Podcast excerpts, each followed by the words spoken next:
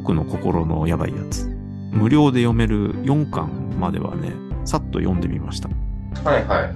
面白いね、これね。あ、ありがとう。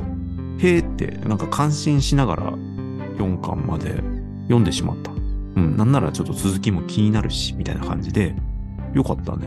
まだね、前回僕がお話しした通り、ね、中二病というか、まあ中二真っ盛りだから病気ではないんだけど、心のやばいやつっていうか、まあやばいやつ状態の少年がね、もう4巻だけでも結構成長してるじゃないですか。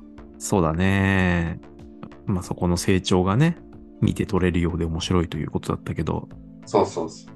全体に漂ってるユーモアというか、まあギャグ漫画としてもさ、結構センスがいいなと思いながら、まあうまいなと思ったのはさ、結局その、じゃあどこがターニングポイントかっていうと、その2巻あたりで主人公の市川とヒロインの山田がいて、で、山田がその、ナンパな先輩に絡まれてるっていうシーンで、主人公の市川はさ、ちょっと嫌なわけじゃん、それは。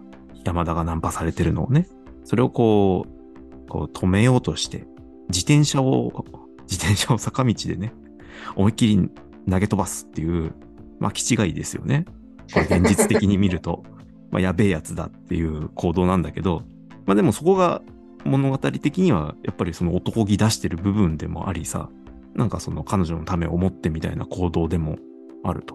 で、挙句の果てにそれの言い訳が、えっとブレーキとアクセルを間違えただったかな。うん、そうだったね。あの高齢者じゃないんだからみたいな。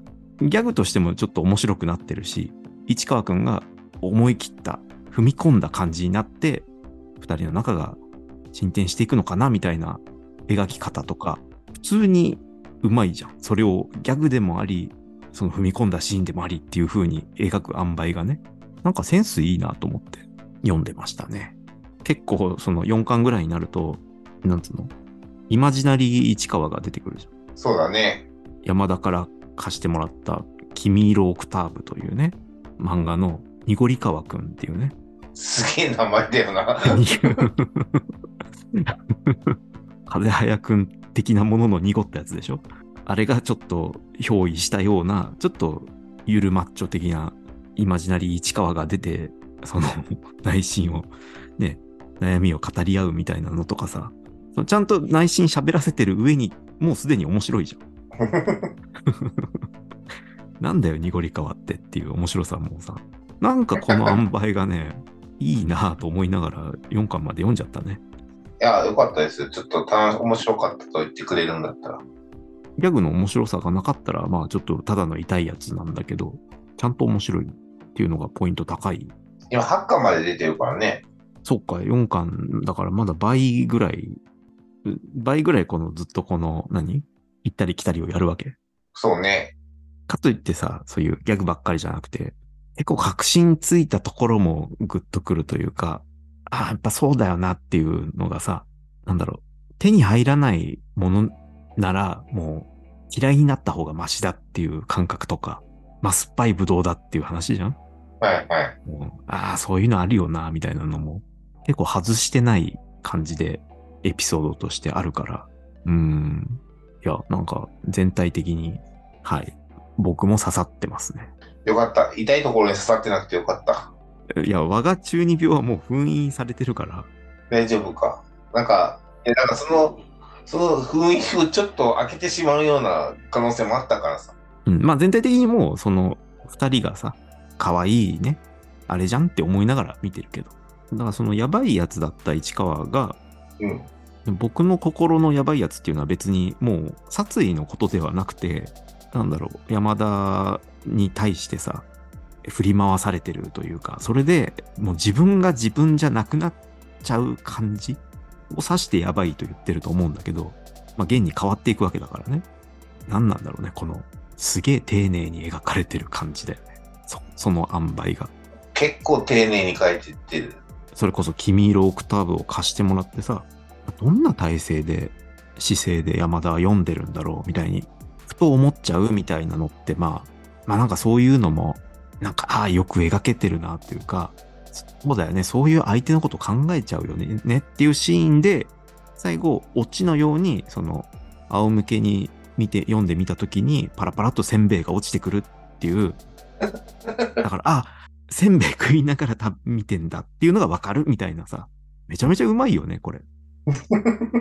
ちゃんと逆で落とせるし、好きなこのことを思うことも描けてるしっていうね。描けてるし。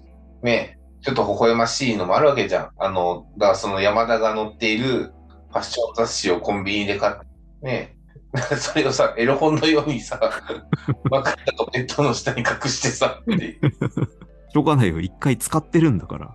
使ってるからね。もうエロ本でしかなかったっていうことだよ。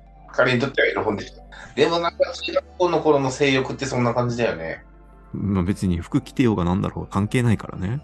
関係ないからね。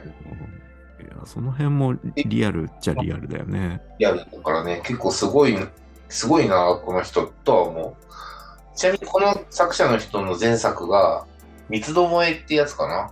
小学校3年生、ん？小学生の三つ子の女の子が、まあ主人公の、まあ、ギャグ漫画で、結構コロコロと可愛い感じの女の子の絵を描くじゃん。うん。だからね、まあ僕の完全な偏見だけど、ロリコンに大人気だったよ。どういう偏見なのかわかんないけど、間違いないっていうやつなんだ。間違いない。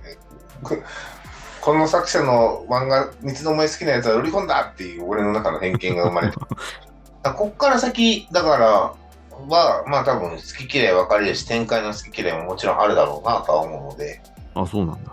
寝取られる。いやいや、別に先の話はしないよ。先の話はしないけど、一個だけネタバレじゃないけど、あるとすると、その、ナンパな先輩のいい話はある。あー、やっぱあるんだ。すげえいい話。まあ、それは見てほしいかな。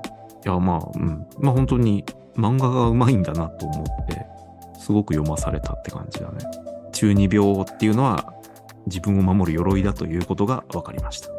それがね、彼女によってどんどん脱がされていくっていうおて話なのね。あーこれ、やっぱり現役の時に読んだらどうなるんだろうっていうのはあるね。いや、多分ね、君は否定する、こんなんないだろう。読まんだろう、むしろ。今だから読めって、過ぎ去った時だから。多分現役の時は読めないと思うよ、浩平君は。てか、俺も読めないと思う。うん、確かに。今の中に大変だなっていう。大変だよね。うん、そうだよね。LINE の交換とかね。ああいうのが一大イベントだったりすんだなとかさ。まあ、もはや預かり知らないところじゃん。好きな子にね、メールアドレスを聞く、連絡先を聞くっていう、やっぱり一大イベントなんだね。